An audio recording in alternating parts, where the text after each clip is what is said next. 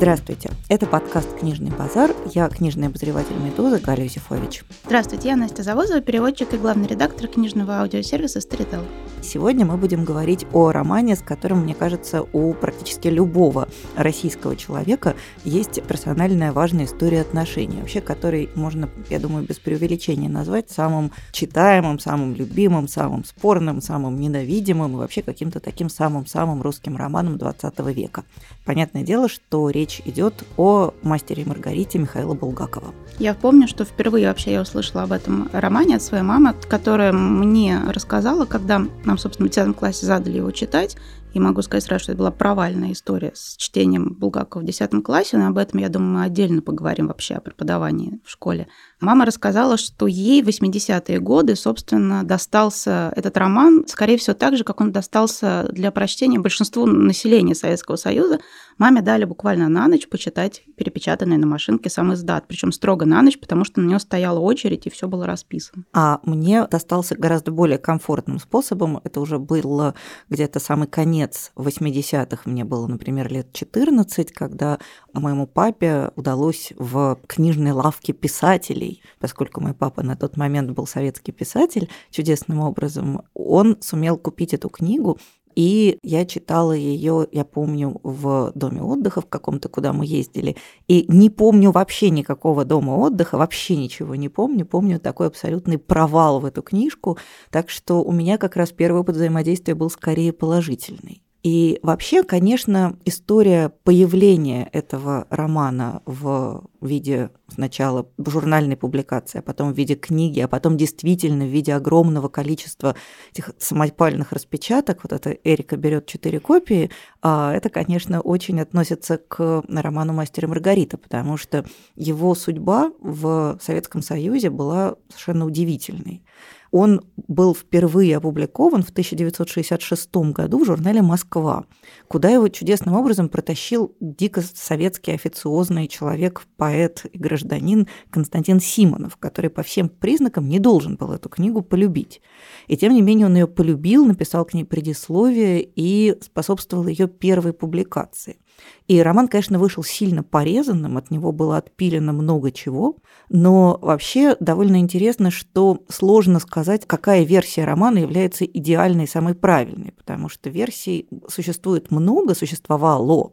Это связано с тем, что Булгаков умер, не закончив вычитывать роман и как бы его не дособрав в окончательном виде.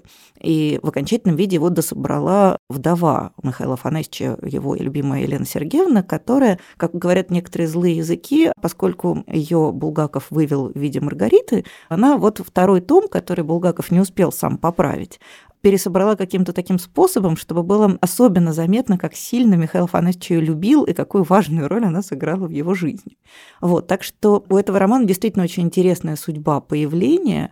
И хотя после 1966 года он не был формально запрещен в Советском Союзе, он, конечно, существовал в качестве такого вот дикого дефицита. И то, что вот вашей маме он достался в виде самиздата, это очень симптоматично, потому что такой роман, которого все время не хватало, его невозможно было достать, невозможно было купить, и поэтому он существовал так немножко в виде фантома. То есть очень многие люди о нем слышали, но читали далеко не все. Мне кажется, еще очень важно как раз то, что он вышел, собственно, уже ближе к 70-м, потому что я, поскольку никогда не занималась советским литературоведением, мне всегда казалось, что роман Булгакова, он где-то вот, это 20-е, 30-е. Угу. И поэтому он казался мне гораздо более старым. А на самом деле-то для наших читателей, почему он настолько еще жив и свеж, потому что он, в общем-то, для советского читателя случился совсем недавно. Да, то есть он действительно лежит совершенно не там, где мы бы его ожидали найти, ну, грубо говоря, не рядом с Ильфом и Петровым условными, а он лежит в пространстве литературы 60-х, 70-х годов, потому что именно тогда он вошел в культурный обиход. Вообще вот есть такие вещи, про которые кажется, что они были всегда. Вот трудно себе представить, что до 1966 года «Мастера и Маргариты» не было. Не было совсем, а до начала 80-х его не было как массово доступного текста. То есть он действительно обладает вот этим свойством, кажется, что он был всегда, я не знаю, в некотором смысле, как там, музыка Моцарта, когда ты ее слушаешь и понимаешь, что вот это не придумано, оно существовало всегда. Вот кажется, что в русской культуре «Мастер и Маргарита» существовал всегда, хотя на самом деле это действительно вещь относительно недавняя. Да, потому что, в принципе, как я поняла, и самого Булгакова, особенно до 60-х годов, для читателя не существовало. То есть с его смертью он как-то прекратился. Ничего не ставили, ничего не публиковали. И я очень рекомендую всем послушать на Арзамасе. Есть две лекции, прекрасно рассказанные Мариэттой Чудаковой, которая действительно, мне кажется, такой булгаковед номер один. И во многом потому, что она донесла до нас те сведения о Булгакове, которые ей удалось собрать, поговорив с людьми, которые жили на тот момент, и Булгакова помнили. Да, меня поразило эта история, что ей удалось поговорить со всеми тремя женами Булгакова. То есть она не только Елену Сергеевну застала и как-то тесно с ней сотрудничала, чтобы там, не знаю, разобрать архив, подготовить роман, как-то в этом участвовала, но она еще достучалась, дописалась в 60-70-е годы до всех его жен. Более того, меня поразила совершенно история, как она поехала, по-моему, в Харьков и встретила там 92-летнего однокурсника Булгакова, врача, который вышел к ней, как она выражается, с трезвой ясной головой в накрахмаленной рубашке и рассказал ей какие-то потрясающие сведения не только о Булгакове, но вообще о той жизни. И опять же, вот кажется, что Булгаков же это все было так давно, но... Всегда просто но нет. Было. И, в общем, Чудакова, конечно, это было мое первое столкновение с ее лекцией, меня поразило. Она действительно сидит и рассказывает о такой, как караван историй. И без всякого какого-то снобизма. И такое ощущение, что она говорит о людях, как о живых, но это не выглядит как какая-то сплетня или домысл. Мне понравилось, как она у каждого говорит, что я вот вам сейчас такой-то слух расскажу, но этот слух мне подтвердили два человека, знакомые с там, Еленой Сергеевной, сама. Ну, в общем, она говорит очень живо, но всякий раз подтверждает источники. Это как-то потрясающе. В общем, всем, кто хочет как-то узнать об истории именно публикации и о том, как вообще Булгаков писал романы, как Чудакова его совершенно интересно восстанавливала сожженную первую рукопись. В общем, две лекции на Арзамасе, они там времени, они всего занимают часа два. В общем, это полезное чтение очень. Ссылку на эти лекции мы дадим в описании подкаста, так что можете прямо отсюда перейти. Ну, и тут я тогда еще позволю себе тоже, хотя мы еще не перешли формально к разделу рекомендаций, я хочу сказать, что замечательная совершенно книга американского словиста Карла Профера «Без купюр», в которой он тоже проделал ту же работу примерно, что и Мариэтта Чудакова, но только чуть в меньших объемах. Он тоже добрался до двух булгаковских жен, и в этой книге есть две совершенно замечательные главы, рассказывающие о непростом характере и сложной личной жизни Михаила Булгакова, тесно связанные с его, собственно говоря, творчеством. И вообще, конечно, ужасно любопытно, насколько много вещей, имеющих отношение к реальной жизни Булгакова, нашли отражение в его романе. Потому что, скажем, Маргарита – это, конечно же, вот уже упомянутая его последняя жена Елена Сергеевна, которая была замужем за очень высокопоставленным военачальником, каким-то большим советским деятелем, от которого, собственно говоря, и ушла к нищему полупризнанному писателю Булгакову. То есть это абсолютно такой вот реальный кусок жизни, который он так поэтизировал и воткнул в свой роман.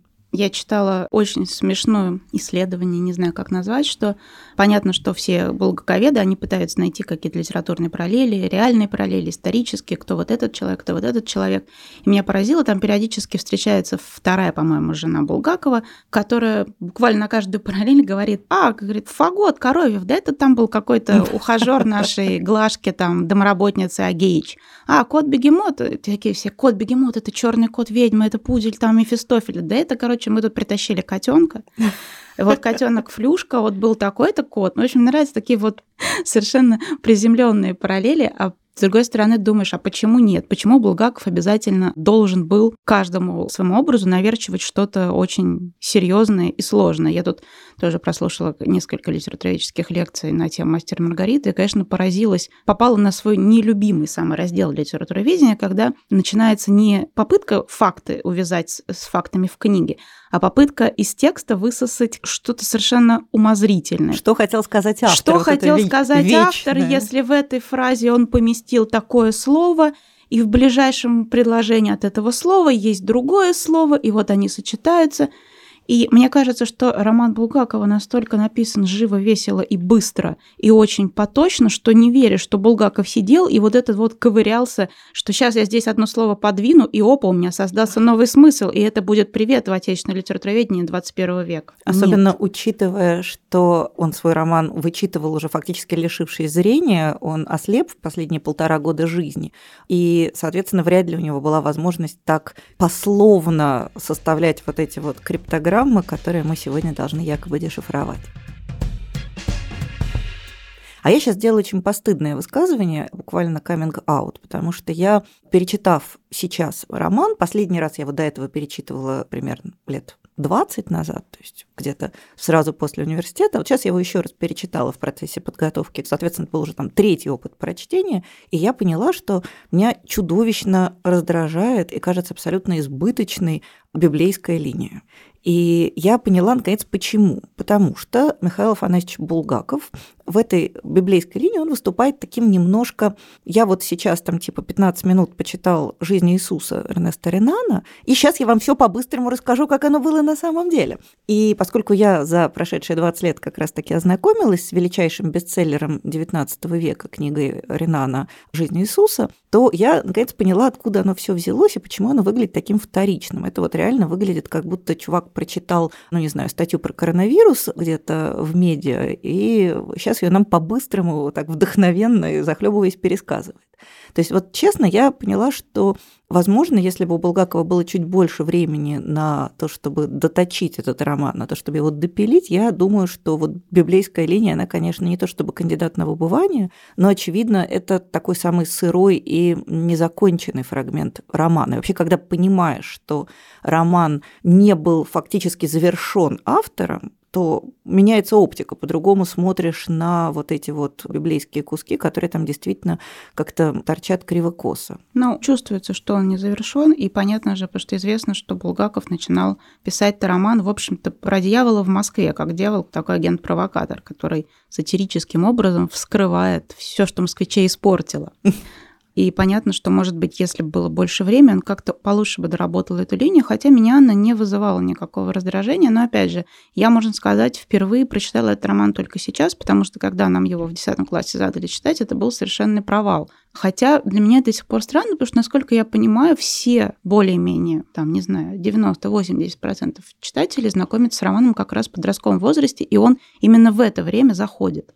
Да, но... мне тоже кажется, что такой образцовый Янг Эдалт на самом деле. Вот такой просто небесный эталон Янг Эдалта. Мне было невообразимо скучно. Я с трудом в 16 лет там домучила его до конца. И, конечно, поскольку я училась в самой обычной никакой специализированной школе, то преподавание этого романа в школе было еще скучнее, чем сам процесс чтения. То есть я фактически, как только мы перестали его в школе проходить, я его забыла. И только сейчас, когда наконец я его прослушала, кстати, есть потрясающая аудиоверсия, которую записали Максим Суханов, Дарья Мороз и Александр Клюквин, прекрасно слушается практически как спектакль, всем очень рекомендую. И сейчас-то я понимаю, что это, конечно же, великий совершенно роман, и я слушаю с огромным удовольствием, несмотря на то, что я знаю, чем все кончится, у меня есть все спойлеры. Кстати, к вопросу о спойлерах. Как определить великий роман? Вообще его ничего не может испортить. Ну, то есть я знаю, чем все кончится, что будет с каждым героем, и вообще на прослушивание это никак не влияет. Наоборот, слушаешь более спокойно и уделяешь внимание больше деталям. Мне кажется, что, конечно, понятно, что мы сейчас немножко вступаем на такую тернистую почву. Помните, как у Чехова в «Преподавателе словесности» там герои спорят, был ли Пушкин психолог. Значит, один говорит, что да, конечно, был психолог, потому что иначе бы ему не поставили памятник на Страстном бульваре. А второй говорит, ну, конечно же, психолог, потому что приводит тут же 2 строки из Лермонтова, которые должны подтвердить эту точку зрения. Вот мы сейчас немножко, конечно, тоже обсуждаем, великий ли роман «Мастер и Маргарита». Мне кажется, что его великость в том числе выражается в том, что он очень глубоко проник в культуру за довольно действительно короткий срок. То есть «Мастер и Маргарита» – это, наверное, самый читаемый за рубежом русский роман XX века после «Лолиты». То есть понятно, что есть там Толстой и Достоевский, которые входят в обязательный суповой набор любого мирового интеллектуала. Есть, понятно, Набоков, который тоже очень глубоко вошел в корпус мировой культуры. А следующим номером, я думаю, идет действительно Булгаков, потому что он оказался очень популярен и очень известен в самых разных видах и жанрах. Вот, например, скажем, знаменитая писательница, поэт и музыкант Патти Смит выпустила альбом, который называется «Банга». И этот альбом, конечно же, отсылает к творчеству Булгакова, к роману «Мастер и Маргарита». Банга – это имя собаки Понтия Пилата, как, я думаю, многие помнят. То есть даже вот в такие странные области этот роман просочился и оставил там свой след. Для меня великость вообще этого романа заключается в том, что вот я сейчас поняла, когда его слушаю. Во-первых, не знаю, я мало знаю, не могу вспомнить навскидку другого такого романа, в котором было бы так много внутри пластов европейской культуры и литературы. То есть это вот такой огромный прямо роман, в котором, не знаю, там есть и история Фауста, и какие-то славянские мифы, и все вот это вот. Это очень, по сути, интеллектуальный роман. Очень. То есть там копаться, не перекопаться. Но при этом это интеллектуальный роман, который человек может прочитать вообще безо всякой подготовки. То есть вхождение, оно абсолютно нулевое в текст, потому что даже если читатель не поймет ничего, все равно роман останется потрясающе увлекательным. И в-третьих, конечно, вот я сейчас слушаю, роман был написан фактически плюс-минус 90 лет назад, там 80. И там почти нет ничего устаревшего. То есть язык абсолютно вневременной. И он до сих пор удивительным образом остается очень смешным. То есть вот его пару лет назад читал мой старший сын, и он ржал в голос. Он приходил зачитывать нам самые смешные гэги. Он до сих пор употребляет в речи какие-то уже вошедшие в обиход фразы и выражения из этого романа. То есть действительно он не просто не устарел, а он до сих пор обладает способностью вот этой вот вирусного воздействия. Потому что, не знаю, моя любимая фраза про то, как Степа Лиходеев провел по бедру рукой, чтобы определить, в штанах он или нет, не определил. Вот эта фраза, она, мне кажется, тоже какая-то такая совершенно вечно живущая и узнаваемая. Или там, скажем, тоже великий гэг про «ставь Гелла скобку, пиши в скобке Боров», когда он выдает справку о том, что человек провел ночь на балу у сатаны. Вот эта способность «Мастера и Маргариты», несмотря на всю его какую-то такую рыхловатую незавершенность, проникать в язык, проникать в культуру, влиять на самые неожиданные ее слои и пласты и действительно аккумулировать в себе тоже бездну какой-то европейской культуры, включая, там, не знаю, параллели с Гофманом, который был одним из главных писателей в жизни Булгакова. Он просто жил с этим томиком Гофмана и бесконечно перечитывал все его страшные истории и вот эти прекрасные, удивительные новеллы. Там очень много Гоголя, который тоже вскрывается, причем как на уровне языка, так и на уровне каких-то системы образов. Поэтому вот его такая глубочайшая культурность в сочетании с удивительной простотой и понятностью, мне кажется, как раз это тоже важнейшее его свойство. Мне очень понравилось, насколько у него юмор абсолютно понятный. И, не знаю, как переводчик, я всегда обращаю внимание на то, как устроены фразы. И, конечно же, у него всегда очень неожиданные фразы у Булгакова, потому что для меня, на самом деле, самая потрясающая сцена оказалась, это когда вот это вот совершенно шабашное веселье в ресторане «Массолита» в Грибоедове, где они, значит, перед тем, как все узнали о похоронах Бриллиоза, там такая огромная сцена, которая описывает, как люди, в общем-то, веселятся, и грянул джаз, и все пляшут. И там у него есть потрясающая фраза. Вот для меня лично именно в ней собралось все какое-то впечатление от текста.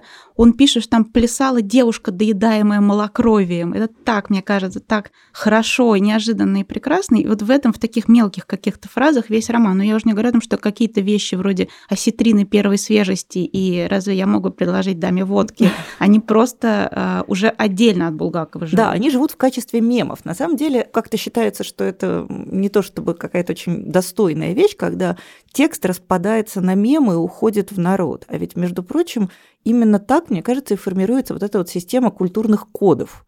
Потому что мы же все употребляем в речи какие-то цитаты, призванные помогать нам распознавать свой-чужой. То есть если человек приводит какие-то цитаты, которые у тебя аукаются, это сразу такой вот прям механизм сцепки, и который, на самом деле, очень сильно скрепляет общество в целом.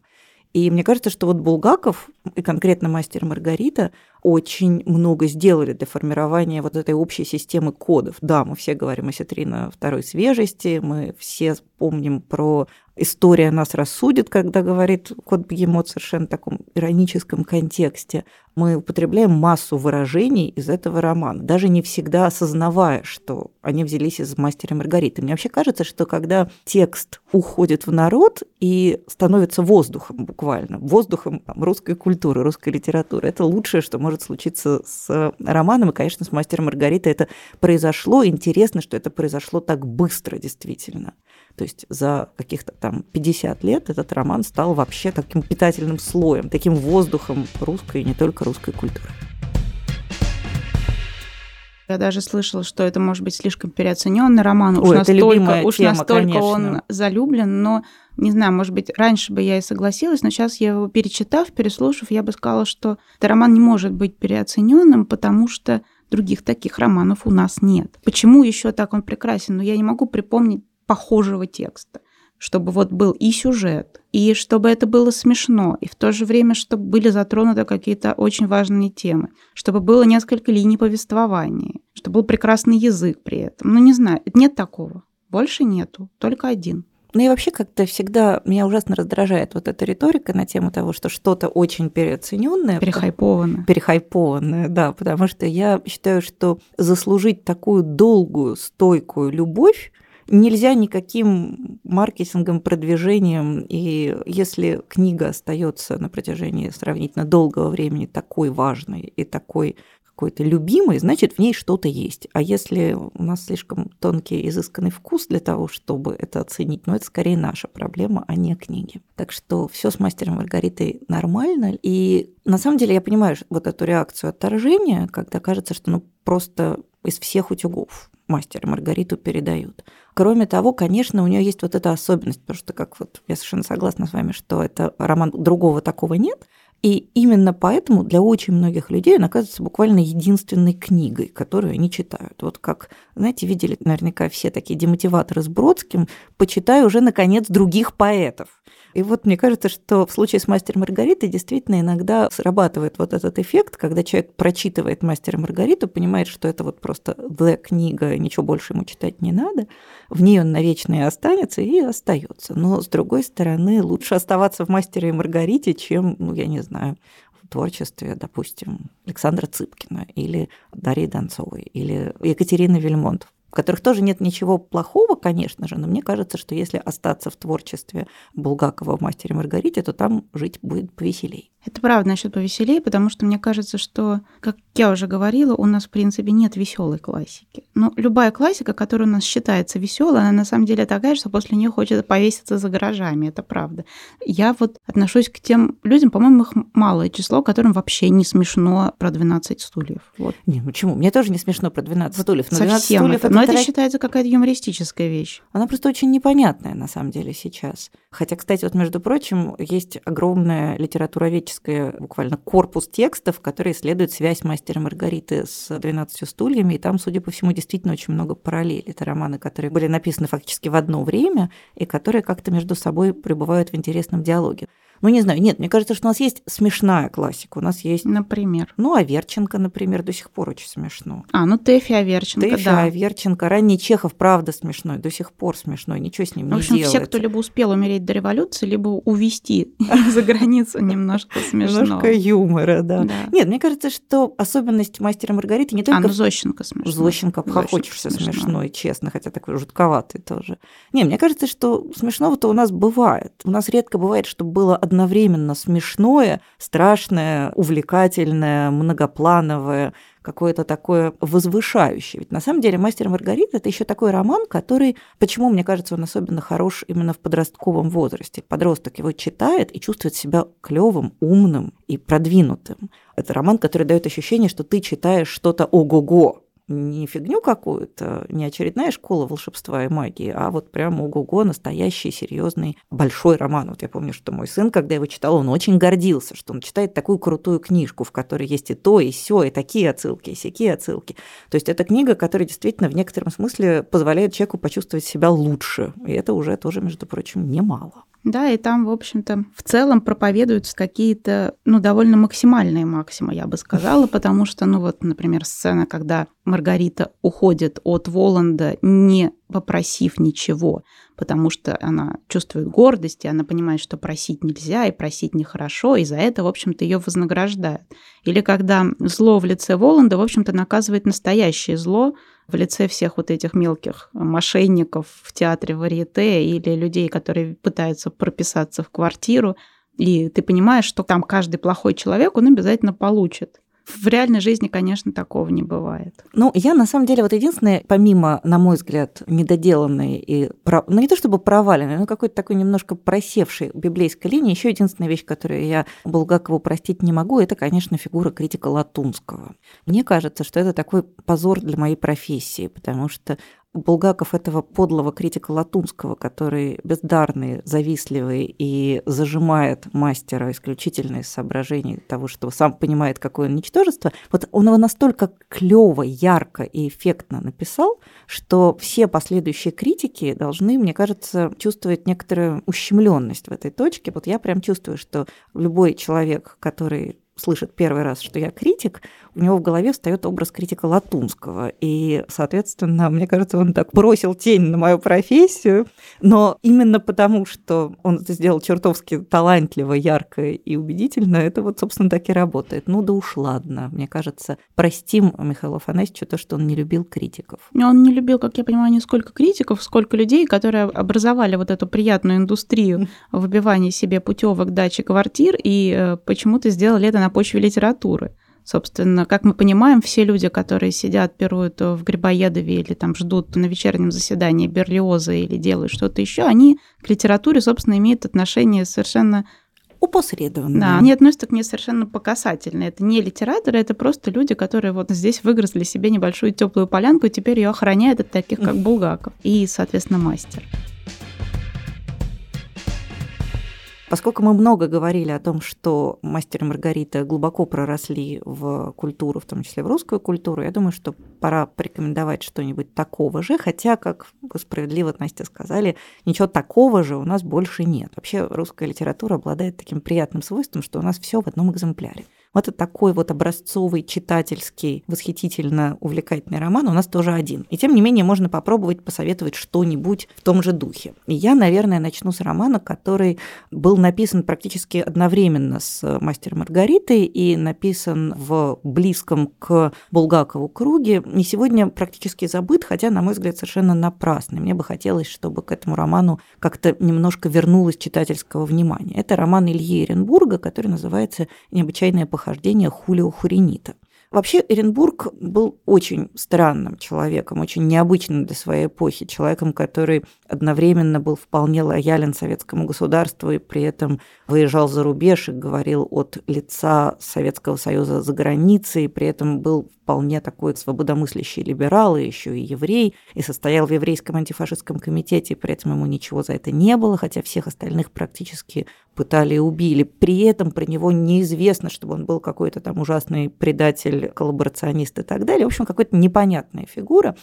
И романы его тоже в основном довольно странные. Вот «Хулио Хуренито» – это такой авантюрный, плутовской абсолютно роман, в котором рассказывается о таком псевдохристе. Хулио Хуренито, сам главный герой, он описывается как такой идеальный учитель, который возникает в парижском кафе «Ротонда», где сидит герой-рассказчик, и окружает себя учениками, рассказывает им всевозможные притчи, и они вместе странствуют, а потом он погибает. Если в «Мастере и Маргарите» на землю приходит сатана, то в «Хулио Хуренито» на землю приходит такая пародия в некотором смысле на Христа. Но помимо того, что вот есть вот этот упрятанный в глубину текста библейский мотив, мне кажется, что эти книги роднит еще их такая вот восхитительно-фантасмагорическая природа. «Хулио Хуренито» — это очень веселая книга, совершенно захватывающая, распадающаяся на множество замечательных историй и сюжетов, которые хочется вспоминать и рассказывать, с очень обаятельным, хотя и очень амбивалентным главным героем. И вообще это, вот, мне кажется, такой вот золотой дух 20-х годов с их каким-то таким несколько лихорадочным весельем и с их интересом к мировой культуре. Вот он в этом романе очень ярко воплотился. Так что если вы вдруг не читали, то я очень вам советую обратить внимание на эту почти забытую книгу, которая, тем не менее, совершенно достойна читательского внимания. Илья Эренбург «Необычайное похождение Хулио Хуренито». Я начну с книги, которая была написана в 1895 году, но это не викторианский роман. Чудеса, до чего мы дожили. Это роман русского писателя Александра Амфитеатрова, которого, кстати, вполне себе ценил Булгаков. То есть известно, что ему Булгакову более-менее даже нравилось то, что он писал. На самом деле Амфитеатров как-то вот кажется, что он писатель второго ряда, на самом деле... Да даже, я бы сказала, третьего, четвертого. Писал он очень хорошо, при том, что, конечно, до революции тиражи у него были миллионные, там никому вообще из писателей не снились такие тиражи. И вот у него есть роман, который называется «Жар-цвет». И это такой хороший, качественный, мистический роман. Он композиционно состоит из двух частей. В первой части мы встречаемся с двумя мужчинами в какой-то неконкретной средиземноморской стране. Одного из них зовут Валерий Гичевский, другого Александр Дебрянский. И Дебрянский рассказывает Гичевскому, что он на самом деле бежал фактически из России, потому что в России его преследуют, как ему кажется, то ли привидение, то ли призрак, то ли упырь, упырица какая-то. Фактически призрак, доставшийся ему по наследству от его друга. Там совершенно жуткая мистическая история, и когда вот Дебрянский рассказывает эту историю Гичевскому, то сцены с его другом, который умер в сумасшедшем доме, они очень напоминают Булгакова, потому что там и смешно, и одновременно очень страшно. И Гичевский – это такой голос разума в первой части, потому что он пытается все время Дебрянского разубедить, что да нет, я сейчас все объясню тебе рационально. Ну и потом дальше с ним происходят некоторые тоже приключения, знакомятся с прекрасной девушкой Зоицей и ее отцом, и у этой Зоицы есть такая нянька-подруга Лала, у которой есть ручной змей. В общем, интрига закручивается, все нагнетается, а во второй части уже Гичевскому, который вернулся в Россию, приходится столкнуться с некоторыми мистическими событиями. В общем, это роман очень захватывающий. Там много каких-то шкатулочных рассказов в рассказе, легенда на легенде, все как я люблю. И это очень необычайно живо, быстро читается, и при этом пишет Амфитеатров хоть и цветисто, но на самом деле неплохо. Это такой вот немножечко вычурный, старомодный, но все еще очень хороший русский язык. Действительно, есть какие-то параллели с мистикой и легендами, которые встречаются у Булгакова. В общем, такое приятное, солидное чтение для пары вечеров. Александр Амфитеатров, «Жар-цвет». Мы сегодня как-то массово поддерживаем отечественного производителя. Я продолжу рекомендовать российских авторов. И сейчас я хочу посоветовать книгу вот сравнительно свежую. Она вышла буквально года 3, наверное, назад. Это роман Олега Радзинского, который называется «Агафонкин и время».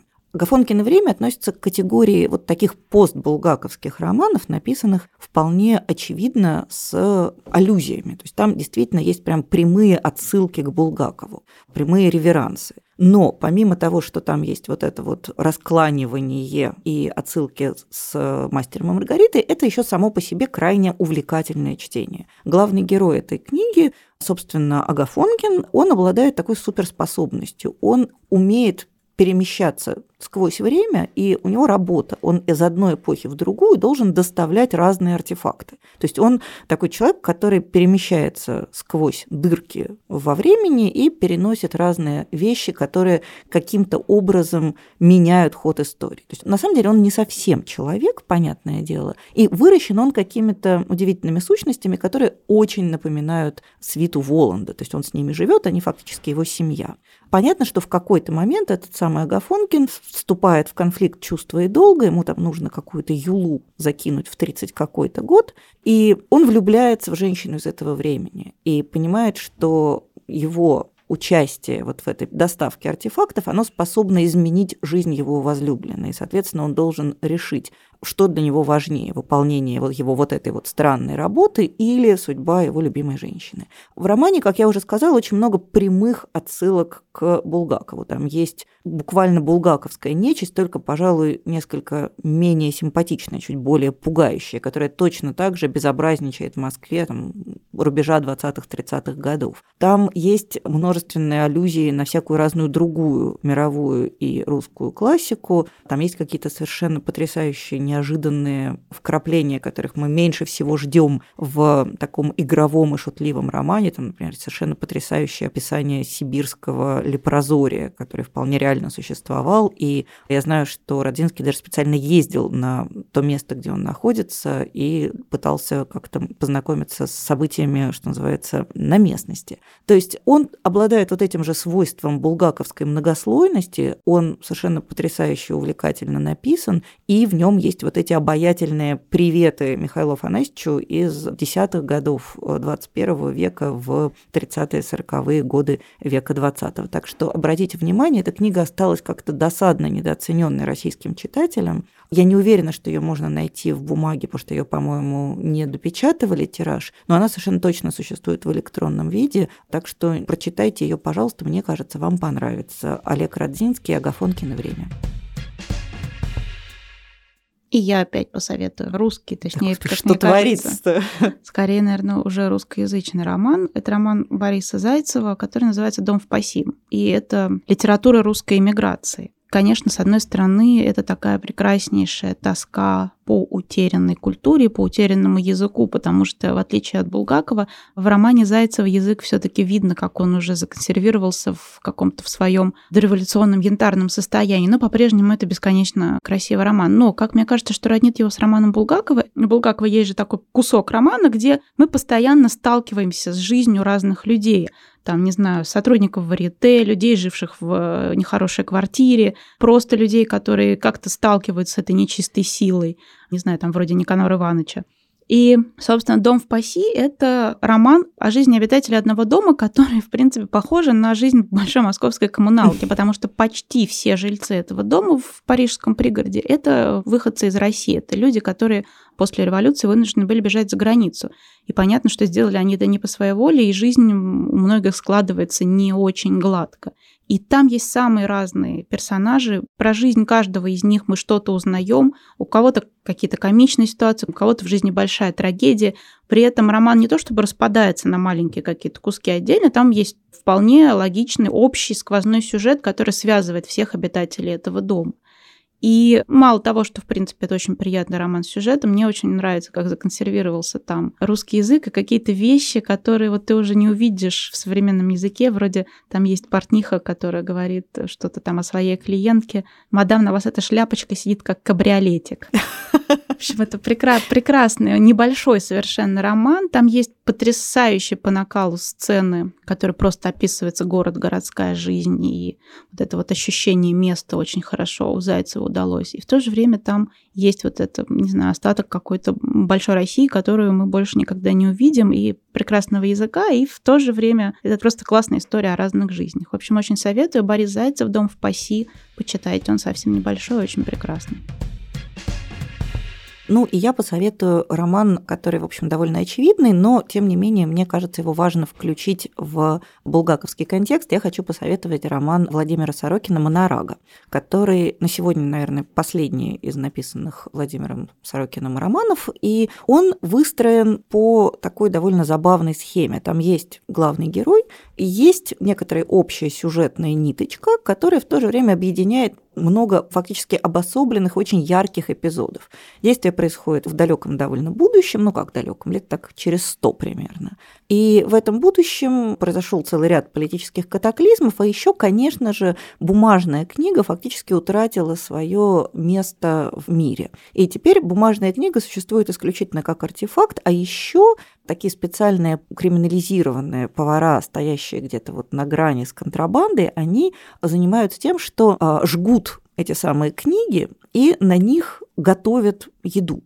И, собственно, главный герой, он как раз относится к этой категории, их называют букнгриллеры, потому что они готовят... То есть рукописи горят. Рукописи горят просто по полной программе. Рукописи горят, и печатные книги горят, все горит. А он специализируется на русской классике, он в основном готовит что-либо на русской классике. И там есть некоторый общий детективный сюжет, который описывает динамику в сообществе букнгриллеров, там явно зреет какой-то страшный заговор, но покуда заговор зреет, главный герой перемещается между разными сеттингами, и там на разных книгах готовит разную еду, и каждая из этих сценок, она показывает связь между той книгой, которую они жгут, и теми обстоятельствами, в которых происходит действие. И вот, в частности, одна из самых таких колоритных сценок – это когда главный герой попадает в общество съемочной группы, которая только что закончила какие-то съемки фильма, и они хотят это отпраздновать тем, чтобы зажарить еду на «Мастере и Маргарите», на первом советском издании «Мастера и Маргариты».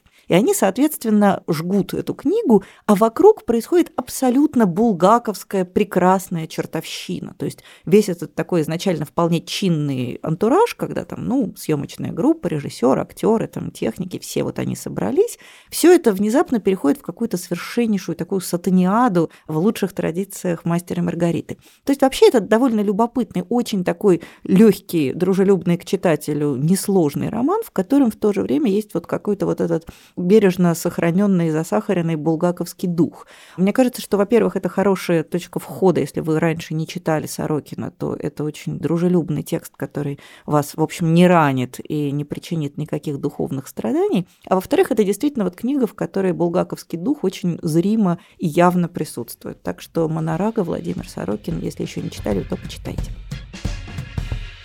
Я хочу порекомендовать роман, который, на самом деле, как-то, может, к Булгакову, к «Мастеру и Маргариту» привязать, наверное, скорее всего, только по касательной, но это настолько хороший роман, я давно просто ищу повода, чтобы его как-то втиснуть в наши рекомендации, потому что его издавали у нас в нулевых. Была такая серия в иностранке «Иллюминатор», по-моему, она называлась. Да. Там издавали, по-моему, все прекрасные переводные романы, которые на тот момент были. И это роман скандинавской писательницы Майгулль Аксельссон, который называется «Апрельская ведьма». С Булгаковым этот роман, можно, наверное, привязать, потому что здесь есть какой-то очень плотный, довольно реалистичный сюжет, и при этом одна из линий, она совершенно вот 100% абсолютно мистическая, ее невозможно объяснить никакими привязками к реальности. Это история, на самом деле, о 5 женщинах. Фраза, которая вынесена в заглавие книги, «Апрельская ведьма» — это девочка по имени Дезире, даже уже не девочка, она женщина, она всю жизнь лежит в больнице, в клинике, потому что у нее тяжелейшая инвалидность. Она не может ходить, говорить, шевелиться, ничего. Ее бросила мать. Но у Дезире есть необычная способность. Она может вылетать из тела и вселяться в другие тела, в птиц, в деревья, в любое что-то оживленное. Она может перемещаться во времени, и это как-то поддерживает в ней жизнь, потому что у Дезире есть определенная теория. Она знает, что мать ее, отказавшись от нее, мать зовут Эллен, она усыновила 3 девочек. Кристину, Маргаретту и Бергитта, по-моему, 3 зовут. И у всех этих девочек судьба сложилась по-разному. Собственно, роман — это история Дезире, история Эллен и история этих 3 девочек. Каждая такая плотная, захватывающая история. Но Дезире кажется, что кто-то из них украл ее жизнь, потому что, конечно же, она должна была быть кем-то из дочерей своей матери. И ей кажется, что мать отказалась в пользу кого-то из них. И она, выходя из тела и преодолевая время, пространство, пытается понять, что же случилось, кто виноват и кто украл ее жизнь. А в это время мы узнаем историю всех этих людей, которая рассказана совершенно по канонам такого классического, традиционного, реалистичного скандинавского романа. И то, собственно, за что я люблю скандинавские романы, это то, что у них в самом даже реальном романе как бы они потихонечку немного съезжают в какую-то сказку или в какую-то чертовщину. И вот этот роман, он прямо такой образцовый, такой скандинавский роман. При этом там совершенно невероятный сюжет, это очень хороший роман про жизнь, про людей, вот все, как мы любим, семейный скандинавский роман. Но вот эта вот совершенно вывернутая, потрясающе интересная линия Дезире, она, мне кажется, делает этот роман совсем уже необычным, и я очень жалею, что у нас Майгулль Аксельссон как-то перестали издавать. Я очень надеюсь, что кто-то ее из издателей снова поднимет и заберет, потому что он напишет просто очень хороший, жизненный, толстый роман. Вот «Апрельская ведьма» — это, мне кажется, вершина ее творчества. Но у нее есть еще, и много даже не переведено. Поэтому, пожалуйста, обратите внимание, прочтите «Апрельская ведьма» Майгулль Аксельссон. Я хочу позволить себе добавить, что вот когда Дезире, собственно говоря, вылетает из своего тела и находит какой-то переносчика для себя, то это очень действительно именно на уровне какого-то описания ощущений очень похоже на знаменитый полет Маргариты. То есть она действительно становится вот такой невидимой и свободной ведьмой. Да, и когда вот... Маргарита летит, да, она минует Москву, вообще минует города, вот это очень прекрасно. Вот это... Когда она приземляется вот этой весенней ночью у реки, есть схожесть между романами на уровне ощущения, да, атмосферы. Поэтому... Да, вот это вот невидимо и свободно, которое Маргарита выкрикивает, когда она летит на метле, вот мне кажется, что действительно, Майгулль Аксельссон очень похожие ощущения. В общем, очень хороший роман. Прям да. Отлично. И, кстати, он был ужасно успешен в России. Совершенно непонятно, почему после этого забыли. Да, я поражаюсь, потому что как-то у нас, по крайней мере, на филфаке все книги успешные, могу сказать сразу. На филфаке ее прям как-то передавали из рук в руки. То есть это не было такое тихое достояние мрачного уголка на скандинавской кафедре. Это прям роман, который читали все. И потом его еще раз переиздал уже «Корпус». И тоже вроде бы все было хорошо. И «Корпус» издал еще, по-моему, 1 или 2 романа. Майгулль Аксельссон, и как-то все. А она ведь прям до сих пор у нее выходит в Швеции новые романы. То есть что там случилось, что произошло, не знаю, по крайней мере, хотя бы «Апрельскую ведьму» было бы хорошо еще разок переиздать. На этом мы будем заканчивать наш разговор. Понятно, что «Мастер и Маргарита» — это какая-то такая очень большая тема, и можно было бы, по-честному, целый сезон подкаста посвятить одному этому роману, но, в общем, мы сказали все самое, наверное, для нас важное и дорогое, и на этом будем закругляться на сегодня. А в следующий раз мы поговорим о книге, которая сформировала, я думаю, довольно большое количество людей, правда, эти люди относятся, условно, к поколению наших родителей, или даже, может быть, еще чуть старше. То есть мы будем говорить о романе Эрнеста нашего Мингуэя, по ком звонит колокол, и который стал таким фактически гимном поколения людей, которые сейчас, там, не знаю, 60 или больше, и который стал такой важной частью библиотек, я думаю, по всему Советскому Союзу. И, соответственно, мы обсудим эту книгу, а вы пока что можете ее перечитать. Я Галя Юзефович, до свидания. Я Настя Завозова, пока.